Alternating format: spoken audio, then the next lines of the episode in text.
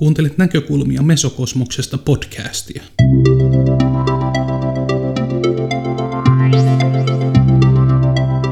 Esseemuotoisia kuunnelmia, haastatteluja ja reflektiivisiä puheenvuoroja toimittaa sinulle Marko Manninen.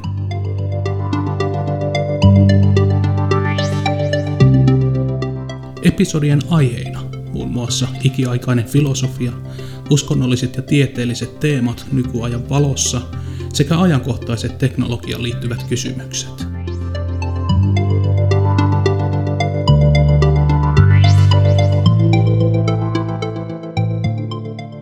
Nyt on vuorossa episodi numero 26. Epilogi on uusi prologi.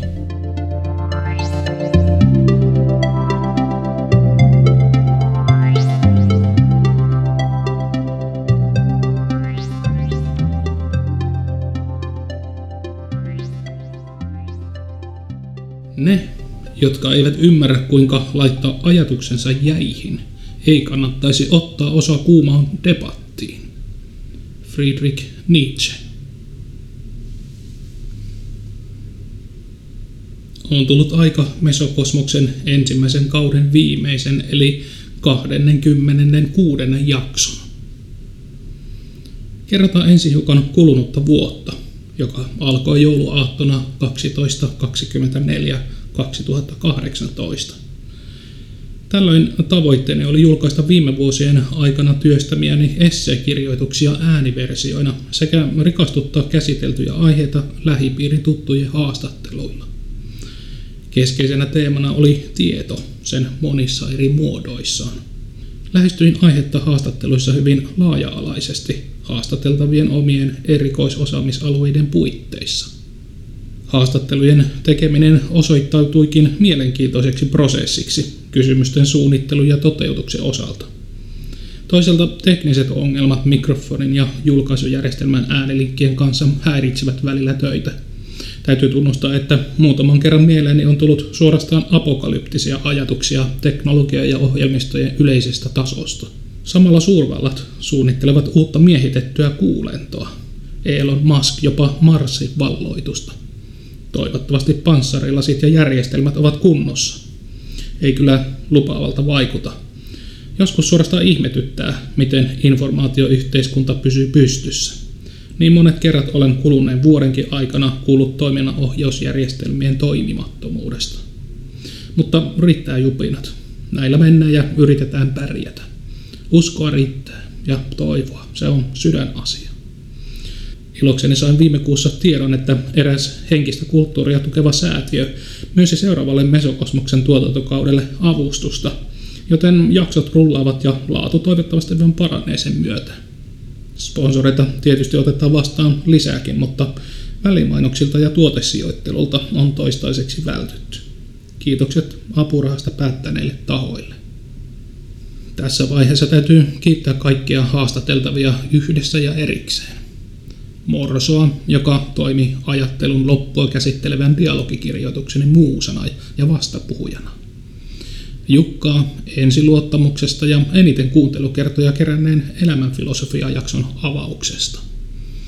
Paulaa kannustajana ja ensimmäisenä rohkeana naisäänenä Mesokosmoksessa. Jussi Penttistä joka kahdessa jaksossa hienosti avasi ajatuksiaan Advaita Vedantalaisen tiedontiin kulkemisesta ja harjoittelusta. Taavi Kassilaa hämmästyttävän spontaanista ja erittäin ammattimaisesta otteesta sekä joogafilosofian että median parissa, jolloin sai itsekin muutaman hyvän vinkin haastattelujen toteuttamiseen. Jukka Ammontia sykähdyttävästä kolumnista ja äänityshetkestä joka hienolla tavalla avasi kirjallisuuden tutkimuksen korkeuksia itselleni. Pekka Kivikästä vieraanvaraisuudesta ja lämpimistä haastatteluhetkistä. Kallion matkat oli yksinkertaisesti kunnia tehdä.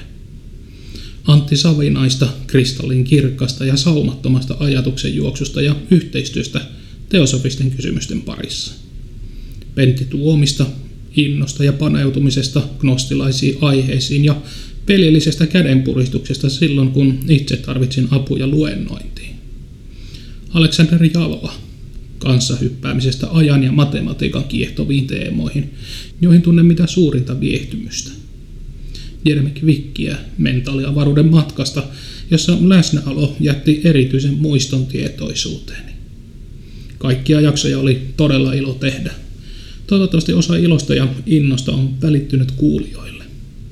Kiittämättä ei voi jättää kotiväkeä Maariaa, Taraa, Varjoa ja Viviania, joiden kärsivällisyyttä on kovasti koeteltu arkiiltoihin ja viikonloppuihin tihkuvasta hikisestä pyykistä johtuen.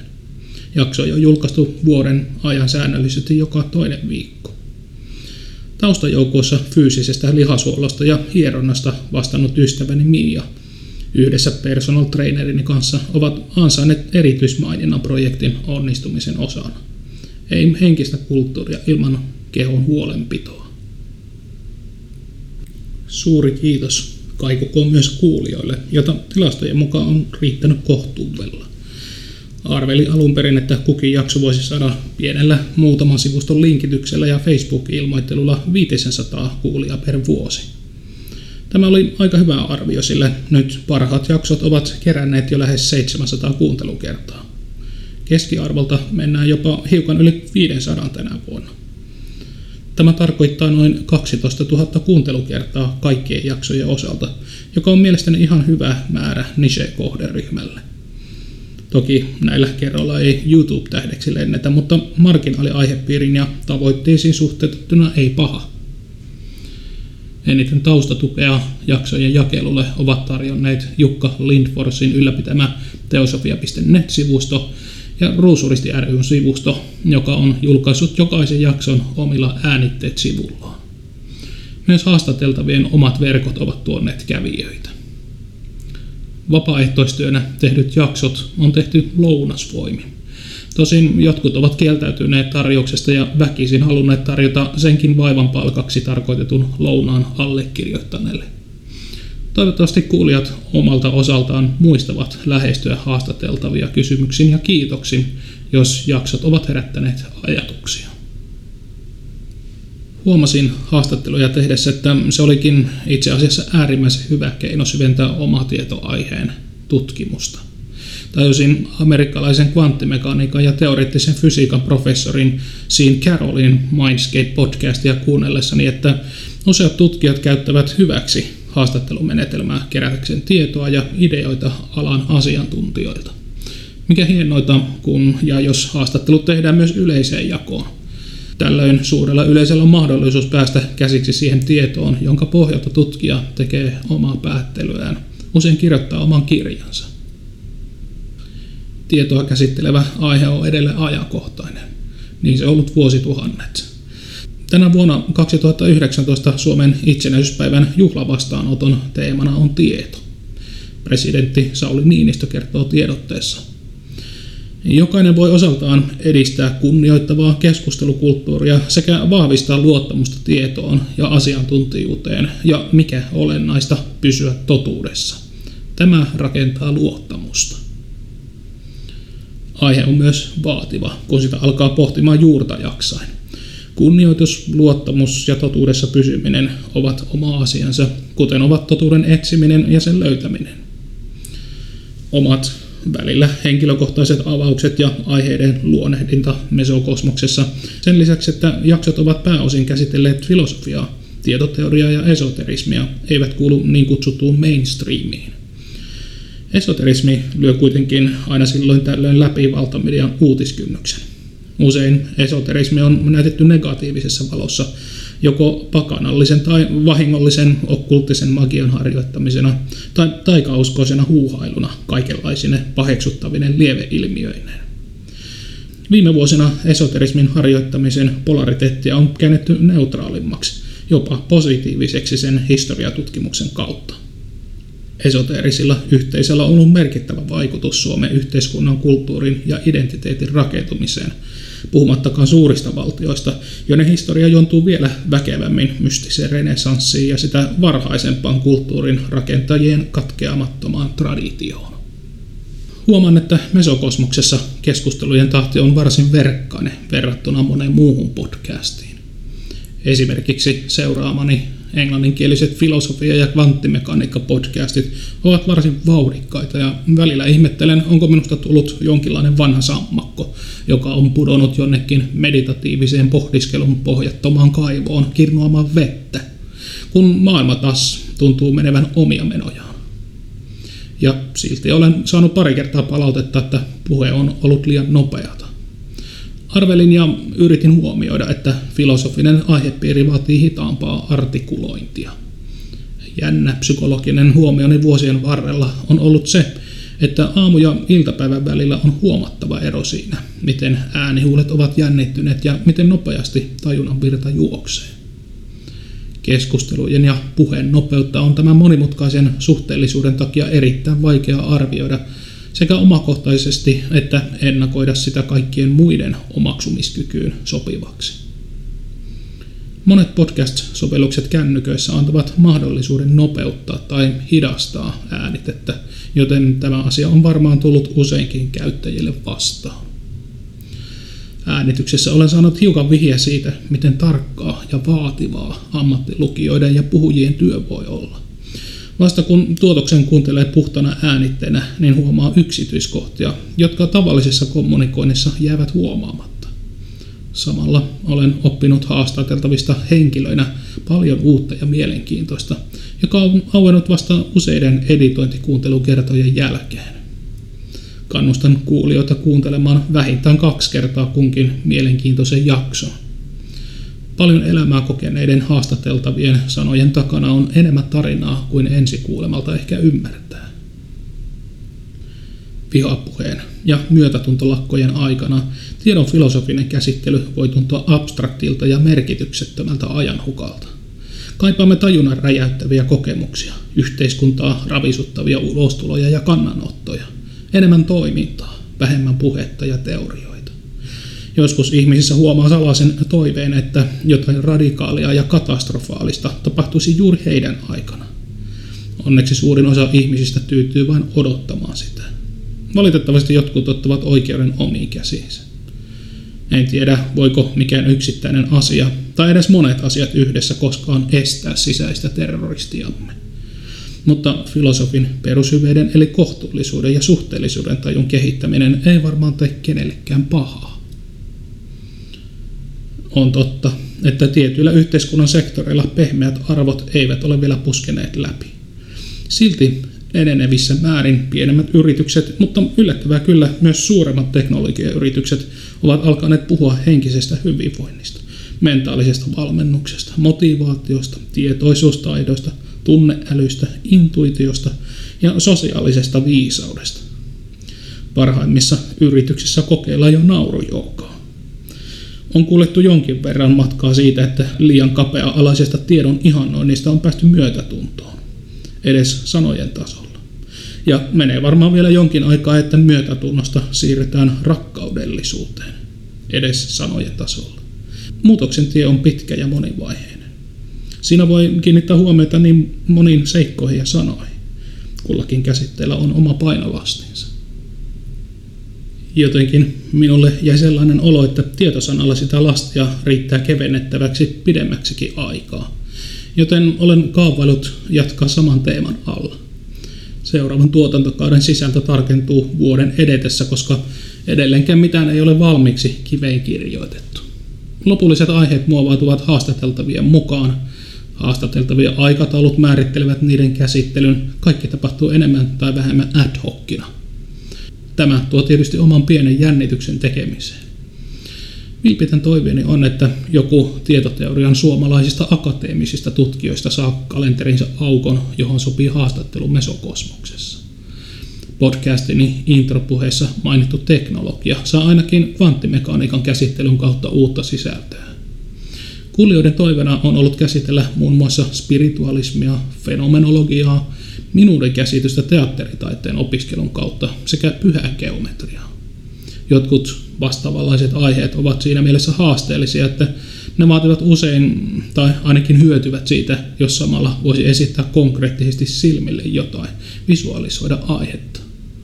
Mutta tykkään itse haasteista ja olen päättänyt yrittää aukaista sakraaligeometrian tutkimuksiani pelkän puheen ja tekstin kautta. Samoin joku matematiikkaa syvältä liippaava jakso on tulossa, jos tähdet sen sallivat. Enempää on turha luvata, koska tässäkin on nähtävästi jo liikaa toteutettavaksi. Olen myös varannut tulevan vuoden budjetista hiukan saatavuusvaatimusten hoitamiseen. Vaikka laki ei edellytäkään tällaista yksityisen sektorin toimia tekstittämään podcasteja, voisi olla jollekin kuulosta vammautuneelle tai muuten kuulemaan estyneelle henkilölle iso asia. Eli jatkossa ei vain esseistä, vaan myös haastatteluista on äänitteen lisäksi tulossa tekstitetyt versiot. Takana on touhukas vuosi, käsillä mullistavat ajat ja edessä tuntematon tulevaisuus. Itselläni on jossain määrin ollut hyvät paikat nähdä ja kokea suomalaisten henkisten liikkeiden kehitystä. Ensinnäkin jo 25 vuotta luentotoimintaa järjestäneen Forum Humanumin hallituksessa kokeneiden kollegojen seurassa – ja toisekseen yhden vanhimman suomalaisen esoteerisen koulun ja perinteen jatkajan ensi vuonna sata vuotta täyttävän Ruusuristi ry jäsenenä. Mutta kokisin varmaan jonkinlaista vajavaisuutta, jos en olisi samalla ollut ankkuroitunut työelämän kautta suomalaiseen yhteiskuntaan. Työn rytmittävä, tasapainottava vaikutus on tullut ehkä vain tärkeämmäksi ajan myöten, vaikka nuorempana työn näki enemmän kahlitsevana oravan pyöränä. Yhtä vaikea olisi kuvitella elämänsä maassa, joka ei olisi yhdistynyt tietoverkkojen ja julkisten kulkureittien kautta kaikkiin muihin maihin ja kulttuureihin. Internet on valtava aareaitta ja teknologia on uskomaton uloke muuten kapeille aisteillemme. Kyse on vain siitä, pystymmekö ihmisinä hyödyntämään sen tarjoaman tiedon määrän ja toisaalta pystymmekö valjastamaan annetut tiedon käsittelymahdollisuudet. Vaarana on kadottaa luontoyhteys, eksyä pään sisäisiin kaikukammioihin, tipahtaa virtuaalisiin kuiluihin ja riitautua siellä kaikenlaisen hälyn ja ristiriitaisten viestien kanssa. Esko, eräs ystäväni sanoi, että todellisuudessa asiat riitelevät keskenään mentaalisessa maailmassa. Ihmiset samaistuvat asioihin, se on se ongelma. Välillä minusta tuntuu, että asia on paljon yksinkertaisempi. Me emme vaan yksinkertaisesti tiedä mistään mitään. Eikä tässä pureuduta jo tiedon tosi ytimeen. On helppo vajota agnostismiin ja nihilismiin. Väittää, että me tiedä mistään mitään. Mutta jos tieto määritellään sen kautta, että pystymmekö paremmalla kuin 50 prosentin todennäköisyydellä ennustamaan, mitä seuraavaksi tapahtuu ympärillämme, niin ainakin joitakin asioita tiedämme paremmin kuin toisia. Sanotaan vaikka, että heität kolikkoa 200 kertaa. Jos pystyn arvioimaan marginaalin, että kuinka monta kertaa saat kruunan ja kuinka monta kertaa klaavan, niin kutsukaamme sitä tiedoksi. Sanotaan sitten, että kymmenen henkilöä toistaa saman kokeen. Väitteeni on, että mitä useamman kokeen teemme, niin sitä vakaammin kaikkien kokeiden yhteenlaskettu kruunujen ja yhteenlaskettu klaavojen määrä lähestyy toisiaan. Väitteeni on myös, että suurimmassa osassa 200 heiton kokeita kruunojen ja klaavojen suhteellinen määrä on 75 ja 125 välillä. On suorastaan surkuhupaisaa, jos todennäköisyydet lopulta edustavat meille parasta eikä varminta saatavilla olevaa tietoa. Kun laitan kattilaan kylmää vettä, lieden päälle suurimmalle lämmölle ja kattilan liedelle – niin voin olla varma, että normaaliolosuhteissa vesi alkaa jossain vaiheessa kiehumaan. Normaalissa ilmanpaineessa se tapahtuu 100 asteen kohdalla. Tämä ei äkikseltään tunnu liittyvän mitenkään todennäköisyyksiin, koska se on pikemminkin vallitsevaan ympäristöön perustuvaa varmaa tietoa. Vesi kattilassa ja kattila kuumalla levyllä ovat aina toimineet samalla tavalla. Atomien ja pienhiukkasten tasolla kuitenkaan mikään ei ole varmempaa kuin epävarmuus. Jollain mielenkiintoisella tavalla mikromaailman epävarmuus muuttuu tunnetuiksi luonnonlaeiksi meso- ja makrokosmoksessa, ihmisen mittakaavassa ja kosmisissa kokoluokissa. Matemaattinen, materialistinen ja teknologinen tieto toistettavissa, ennustettavissa ja sovellettavissa. Siksi niiden ilmaisema data ja informaatio on saanut tiedon leiman. Olemme ottaneet paljon vanhemman tiedon käsitteen ja painaneet sille symbolisen leiman uusien käsitteiden päälle, koska tieto on perinteisesti sisältänyt jotain todellista ja jollain tavalla todeksi havaittavaa. Emme ole halunneet luopua unelmasta, että on olemassa jotain todellista.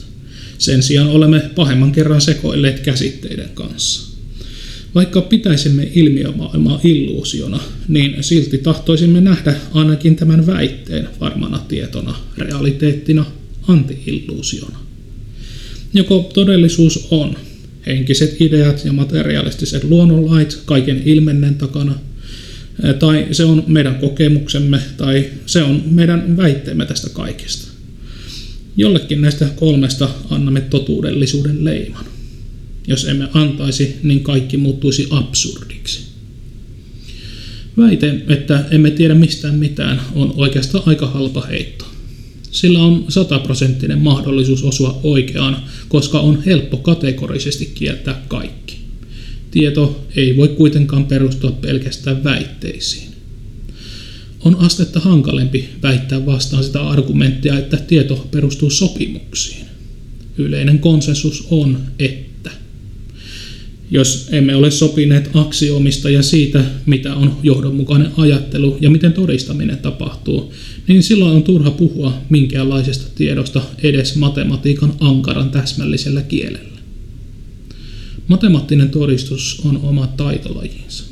Joskus on vaikea nähdä loogiselle todistamiselle ja sen tyyliselle tietämiselle mitään arvoa. Epäilemme syvästi, että matemaattisessa todistamisessa ja tiedossa on kyse vain mentaalisesta trikistä. Se on kuin taikatemppu, jossa meidät on saatu uskomaan tiettyjä asioita, kuten esimerkiksi, että yksi on yksi, joka pitää paikkansa kaikissa universumin kolkissa. Se voi hyvinkin olla massahypnoosia. Kun vertailemme järkiperäistä tietoa arkisiin kokemuksiin, näemme, että niissä liikutaan ihan omissa ulottuvuuksissa. Matemaattinen todistus ei periaatteessa ole riippuvainen konsensuksesta, koska sen pitäisi toimia sellaisenaan ilman auktoriteettia. Mutta käytännössä monet matemaattiset todistukset ovat monimutkaisia ja vaikeasti lähestyttäviä. Matemaattinen, mahdollisesti kaikki muukin tieto on riippuvaista kontekstista. Tarvitaan erityistä tietoa, jotta voidaan näyttää, minkä arvoista jokin yleinen tieto on. Joudumme tukeutumaan muiden asiantuntijoiden tietämykseen. Näin pääsemme yllättävän lähelle konsensusvaatimusta. Tieto sekoitetaan usein siihen, että jokin asia on totta, ja se voidaan tietää vain, jos kaikki maailmassa ovat samaa mieltä asiasta. Tämä on tietysti mahdoton tehtävä, koska joku voi ihan vain piruuttaan päättää olla toista mieltä, ettei konsensus täyttyisi. Ja aivan varmasti joku haluaa olla toista mieltä ihan vain näyttääkseen, että ajattelee toisin kuin muut. Näyttääkseen voimansa. Arkisemmat esimerkit voivat valottaa tiedon ongelmaa paremmin. Mistä tiedämme, että jotain on tapahtunut vastikään? Muisti ja tallenteet kertovat sen meille. Jos yhdistämme useamman ihmisen muiston tapahtuneesta, saamme selkeämmän kuvan tapahtumasta. Vertailemalla silminnäkijätodistuksia keskenään voimme ratkaista jopa ristiriitaisuuksia, joita todistukset voivat aiheuttaa keskenään. Datan ja informaation aikakaudella. Nyt kun kamerat tallentavat kaiken autoissa, kaupoissa ja yleisötilaisuuksissa, unohdamme helposti, että tietoon on perinteisesti sisältynyt kokemuksellisuus, aistiminen ja havainnointi. Kuva, ääni ja video eivät päästä meitä samasta henkilökohtaisesta vastuusta, johon ihmiset aikakausina ennen ulkoisia tallennuslaitteita ovat törmänneet. Samalla tavalla kuin ihminen voi valehdella tai väittää mitä haluaa, samoin mediaa voidaan manipuloida. Samoin kuin ihminen on retorisesti voinut johdattaa kuulijansa puolitotuksia kertoen harhaan, samoin media voi omalla sensuurillaan johdattaa meidät vääristyneeseen tai yksipuoliseen kuvaan todellisista tapahtumista. Miten olla lojaali totuudelle? Miten pitää tieto puhtaana kohinasta ja vääristymistä? Yksi keino on koetella itseä ja tietoa. Otan esimerkiksi yhden taiteessakin paljon kuvatun kohtauksen Uudesta testamentista Matteuksen evankeliumista. Pietari, Jeesuksen opetuslapsi, oli hiukan aiemmin Öljymäellä vakuuttanut lojaaliutta mestarilleen. Kun Jeesusta viettiin kuulusteltavaksi ylipapille, joutuivat myös hänen opetuslapset syytösten kohteeksi. Tuli hetki heti perään toinen ja kolmas, jossa Pietari joutui valitsemaan, että puhuisiko eli todistaisiko hän sisäinen tietonsa puolesta vai sitä vastaan. Seuraavassa on pieni sitaatti kyseisestä kohdasta. Vähän sen jälkeen he, jotka seisovat siellä, menivät ja sanoivat Pietarille. Totisesti sinä myös olet yksi heistä, sillä kielimurteesi paljastaa sinut. Silloin hän rupesi sadattelemaan itselleen ja vannoi heille. En tunne sitä miestä. Samassa lauloi kukko. Todellakin. Pietari ei omaa henkeä suojellen uskaltanut pysyä totuudessa, vaan toimi parempaa tietoa vastaan. Hän oli sen lisäksi unohtanut mestarinsa vuorisaarnassa esittämät opetukset, että parempi olla vannomatta, koska loppujen lopuksi mikään ei ole ihmisen käsissä. Raamatun kertomuksista päätellen vannomattomuus ei ollut kovin yleinen ihanne eikä helppo toteutettavaksi. Siihen aikaan murteilla oli suuri merkitys. Sisä- ja ulkopiirejä rajaavat salasanat valittiin usein niin, että vain tietyn murteen ovat henkilöt pystyivät lausumaan oikein tietyt sanat. Tässä tapauksessa Pietari paljasti puhetyylillä itsensä, mutta ei silti halunnut tunnustaa kuuluvansa Jeesuksen opetuslapsijoukkoon. Myös arjessa tapahtuu joskus vastaavaa. Varas voi kiinni jäädessä anastamansa esine vielä kädessään väittää, että ei ole ottanut mitään.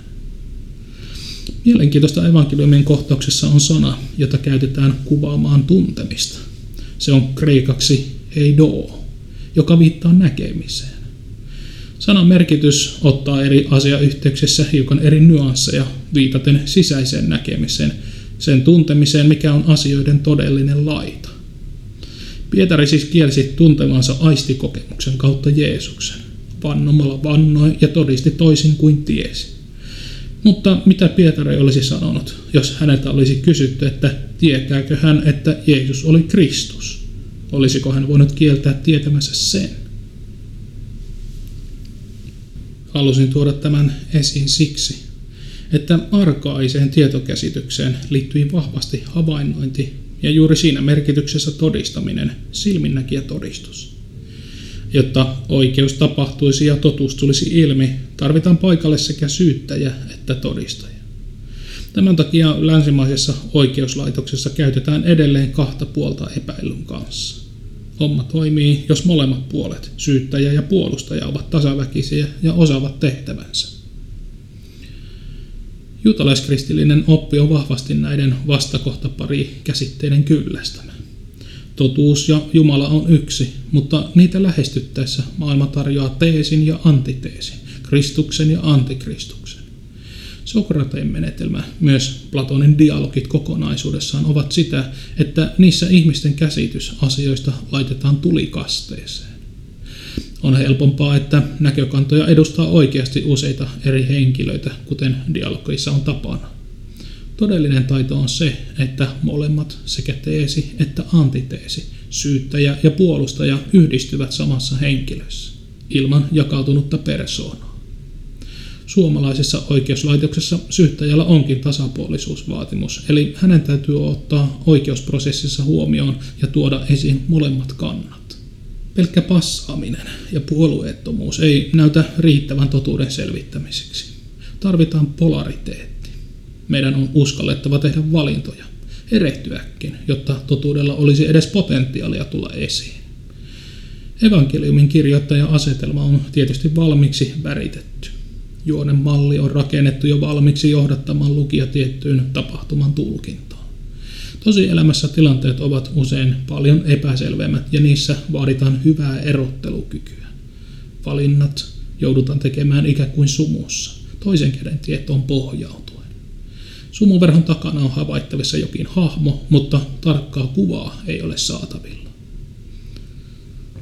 Tässä tulemme tiedonteen kulkijan käännekohtaan.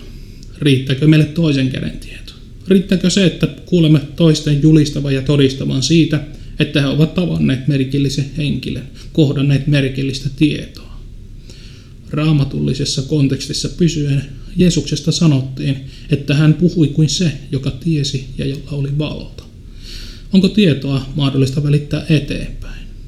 Voiko tiedon välittämisestä tehdä kokemuksellisen asian, vai tapahtuuko se ilmoituksena, eli joudumme vääjäämättä tekemisiin uskon ja luottamuksen kanssa? Mitä arvoa sellaisella tiedolla on ihmiselle? Uskoa eli luottamusta ei voi vähätellä, koska se voi joskus olla meidän ainoa mahdollisuus päästä eteenpäin. Usko voi perustua henkilökohtaisiin kokemuksiin ja muiden kokemuksiin perustuviin tiedonantoihin. Sen ei tarvitse olla sokeaa uskoa.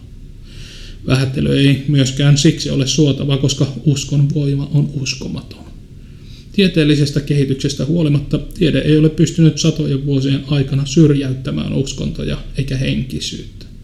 Päinvastoin, ihmiset löytävät keinoja syntetisoida tiede ja uskonto elämän rinnakkain, koska molemmat ovat ihmiselle jollain tavalla elintärkeitä. Suomessa tämän suuntaista virtausta edustaa Helsingin yliopiston digitaalisen yhteiskuntatieteen professori Krista Laguksen perustama Henkiset tieteet suunnitteluryhmä, jonka tavoitteena on tuoda henkiset tieteet yliopistoon. Projekti on saanut mahdollisesti jopa satojen akateemisesti valveutuneiden ihmisten kannatuksen. Noin viikko sitten luterilaisen kirkon piispat julkaisivat raportin, jonka on allekirjoittanut iso joukko kirkon merkkihenkilöitä. Raportin kanta on, että 1800-luvulta periytynyt uskonnollisen, uskon ja tieteellisen tiedon erillisyysmalli on tullut liian kalliiksi ylläpitää. Uskonnon ja tieteen täytyy tutkia yhteisiä ja lomittaisia rajapintoja, kehittää dialogia, ei lokeroitua erilleen toisistaan. Koska tieteen merkitys ja luottamus tieteeseen suomalaisen tiedeparometrin mukaan on kasvanut, joutuu uskonto ottamaan vahvemman kannan siihen, miten se käsittelee toisaalta uskonnon ja tieteen suhdetta verkostoina ja instituutioina, toisaalta tiedon ja uskon suhdetta yksilöiden näkökulmasta. Kirkko käsittelee tätä aihetta raportissaan tietysti kristinuskon kannalta. Itse yritän miettiä sitä globaalisti ja yleisemmin uskontojen kantilta. En käy tässä jaksossa tätä aihetta syvällisemmin käsittelemään, mutta mielestäni seisomme hyvin tärkeän kysymyksen äärellä. Ei vain uskonnollisesti, vaan myös epistemologisesti, ehkä jopa yhteiskunnallisesti. Tajuammeko, mikä yhdistää ja mikä erottaa tietoa, uskoa ja luottamusta? Ymmärrämmekö, mitä voimme ja mitä emme voi tietää? Kuka hyvä ja pahan tiedon puusta, tai kuten se myös voitaisiin tulkita kaiken tiedon puusta, yrittää meille opettaa ja mitä? Myytin mukaan olemme jo syöneet puun hedelmää, ainakin kovasti jäkerämme sitä, mutta tiedämmekö kaiken? Yrittääkö tarina opettaa meille, että älä kuvittele voivasi tietää kaiken? Vai kysykö tarina sarkastisesti, että luuletko voivasi yleensäkään tietää? Tiedontien kulkijan suurin uhka on ylpeys, sanotaan. Rakkauden ja myötätunnon tien kulkijalla taas sokeus. Friedrich Nietzschen mukaan rakkaus tekee sokeaksi, ystävyys sulkee silmät. Missä pessimisti ei pety, siinä optimisti ei opi. Tiedon ja totuuden kanssa on tyypillistä tehdä eräs retorinen kiepautus. Kohde eli tiedon merkitys ulkoistetaan niin, että pidämme edelleen kyllä kiinni tiedon absoluuttisuudesta ja täydellisyydestä, mutta väitämme, että on mahdollista saada vain epätäydellisiä kuvauksia todellisuudesta. Emme voi siis saada käsiin koko tietoa, omista tai ymmärtää sitä kokonaisuudessaan. Kukaan ei kykene kokonaan vangitsemaan totuutta, ei ilmaisemaan eikä saavuttamaan sitä. Tämä on yleinen väite. Tällä jokseenkin mitätöidään tiedon arvo, koska siitä pahimmillaan tulee lopulta vain mielipidettä ja uskomuksia, jolloin kaikki väitteet maailmasta voidaan sijoittaa saman tietämättömyyden varjon alle. Tiedon ulkoistaminen absoluuttiseksi koskemattomaksi prinsiipiksi on läheistä sukua täydellisen jumalakäsitteen rakentamisen kanssa. Sinänsä retorinen tai mentaalinen toimenpide, joka tässä tehdään, on todellinen, suorastaan tavanomainen mutta onko se käyttökelpoinen tietokäsitteen kanssa? Jos kapseloimme tiedon niin, että se on immuuni sekä ymmärtämiselle että validoinnille, niin tärkeä tieteen periaate jää toteuttamatta. Arkisesti ajattelemme, että jos mikään ei voi järkyttää jotain näkemystä, niin näkemys on vahva. Mutta hiukan epäintuitiivisesti tieteessä sellaista katsotaankin heikoksi teoriaksi. Se, mitä ei voida todistaa, on heikko, koska sen avulla voidaan perustella mitä tahansa, myös väärät johtopäätökset. Heikolla tiedolla voidaan todistaa mahdottomuuksia, sillä saadaan lehmätkin lentämään. Vahvaa tietoa on se, jolla voidaan perustella vain totuudenmukaiset väittämät. Siinä on haastetta ja ideaalia kerrakseen. Tällaisia aiheita ja kysymyksen asetteluita on siis luvassa. Tulevalla kaudella tulen kapuamaan hyvän ja pahan tiedon monilehväiseen puuhun mahdollisimman korkealle sekä pureutumaan sen juuriin mahdollisimman syvälle. Arsenaalini on laaja. Apuna myytit, uskonnot, filosofia, tiede, teknologia, etymologia, tavanomaisuus ja erikoisuus, pohdinta, tulkinta ja lähteet, aivan kuten tähänkin asti. Uskon, että kaudesta tulee mielenkiintoinen. Siitä saattaa tulla yllättäväkin.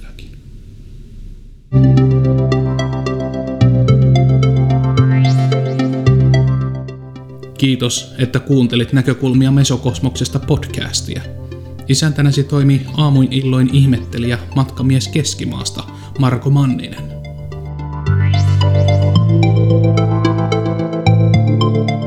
Menneet ja tulevat episodit teksteineen löydät nettisivulta mesokosmos.com. Ole hyvä ja jätä kommentti tai vaikka ääniviesti, jos jakso herätti sinussa ajatuksia.